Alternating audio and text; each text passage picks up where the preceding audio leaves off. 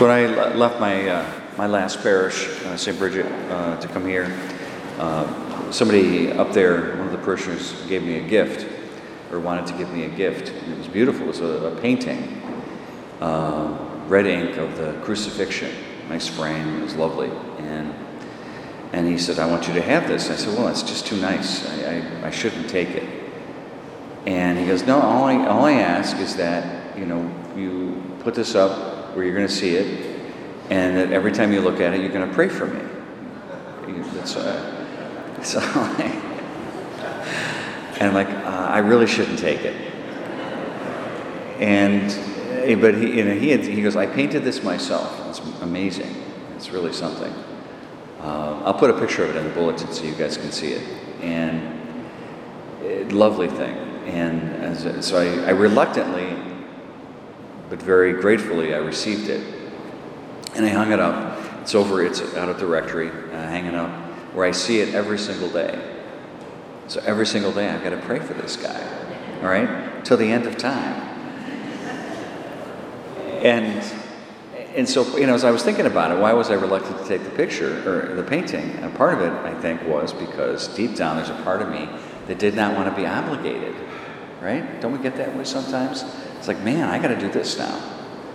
If I if, if I take this gift or if I, I I'm on for it now. I'm obligated. So there it is. It's it's beautiful. It's a gift, and I receive it in the manner it was given freely. So, freely every day, I pray for this guy and his family. You know, sometimes it might be a real quick prayer, but he gets, he gets his prayer. I'm obligated. Uh, Jesus tells us today too much is given, much is expected. Uh, to whom more is given, even more will be required. That's hard language because We've been given a lot as Catholic Christians, don't you think? Uh, look at Abraham, he's mentioned in Hebrews and in the first reading uh, about what he had received the gift, the inheritance.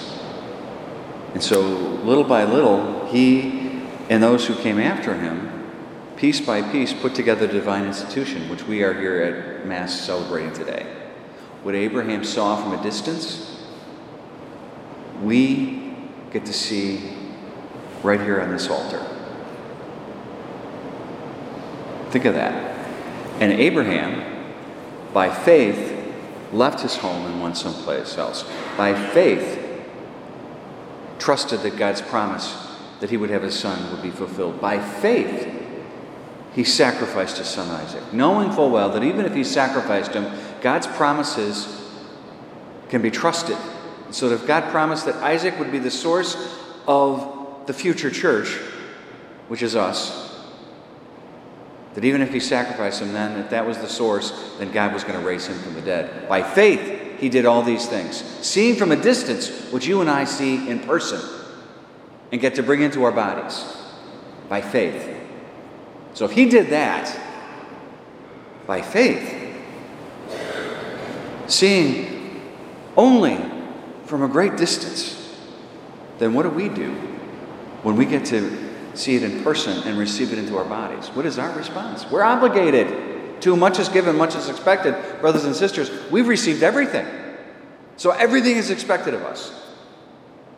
Is, we are obligated. And we might not like it, but there it is. This is what the Lord tells us today.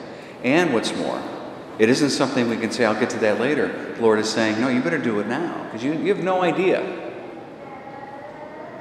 when that obligation is going to be the source of our future judgment. And it has to be an obligation that is fulfilled not as a burden, but as a joy. Our attitude means everything. Too much is given, much is expected. We've been given everything, so everything is expected of us. Now we might be afraid to say, oh, if I'm obligated, if I have to give that away, if I have to do this or do that, it's going to cost me something. Well, amen, it will. But as, as uh, Pope Benedict tell, tells us, you know, you know, we're afraid to give Jesus something because we might lose something. But that's not how it works. When we give Jesus something, we get everything because He is everything and He gives us Himself. We're obligated. We get to receive Jesus. He's everything, so we have to give everything. I'll give an example. Uh, growing up, uh, my mom, dad, my five brothers and sisters, okay. So they gave me something. So I'm on now, I'm obligated. I have to give something back. I have to give something to somebody else. So look at my mother. Most forgiving person I've ever met. Know, she might get mad once in a while, uh, but she doesn't hold on to things. She lets them go. It doesn't define who she is or how she acts. It's a great example of forgiveness. So I, I received that. She received it from somebody. She gave it to somebody. She gave it to her family. She gave it to me. So, what is the principal uh, aspects of my ministry? What is it? It's forgiveness, it's confession. That I get to sit there on a daily basis and, in the person of Jesus, forgive sins. My mom was obligated, so now I'm obligated. And because I give that gift away, whoever gets it is obligated. My dad, he's, uh, he's a great prayer. Prays. So I would watch him and wonder why he did it. He would tell me, and I was like, okay, that's a pretty good deal. So I'll pray too. My dad learned it. He did it. He taught it. He gave it. I learned it. I, what is the, one of the principal aspects of my ministry? Is prayer. I'm obligated. And because we're here together, now you are too. You're obligated. My brothers and sisters, what did they give me? Five brothers and sisters? They taught me how to share, right? Whether I liked it or not. I had to share. I had stuff, but I had nothing. My brother Ben would take stuff. My sister Lori would hide stuff. My sister Maggie and my uh, other brothers would break stuff. They taught me how to share. Now I have to share. So every Sunday, every time I say Mass, I take the bread, I bless the bread, and I give the bread. I share the bread. I share the life of Jesus. I share the Eucharist with you. Now you're obligated. You have to share it. You've been forgiven, so forgive. You have been taught how to pray, so pray. And you have received the body of Christ, now you have to give the body of Christ. We're obligated. Too much is given, much is expected. We've been given everything, so we have to give everything. And we have to do it with a happy face.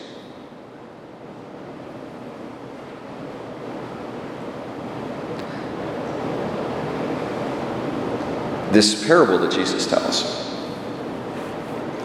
is interesting. And there's this guy, and he's the boss, and he's, he's at a wedding. So he's at the wedding. What happens at a wedding? We receive a wet witness of two people giving themselves to each other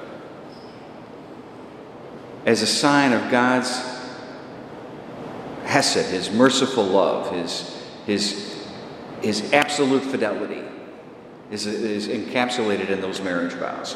So when, like, a, let's say a Catholic wedding, you come up here and you watch the couple confer the vows on each other, we're edified because we get to see a vision of the wedding feast of the Lamb to come in these two. They become Christ. We receive that. Now we have to give it. So look at this guy. He's at a wedding. He receives this vision of the vastness of God's mercy encapsulated in the married couple. Now he goes home. What does he do? He's the boss. He doesn't just, and he should just go, like go in and start bossing people around. He doesn't. He stands outside and he knocks on the door and he waits for the people to open the door for him. This is what Jesus is the bridegroom, and he's coming to our house. And he's not going to barge in. He's going to stand, he's standing right now outside the door of your heart, and he's knocking. Patiently waiting for you to open the door.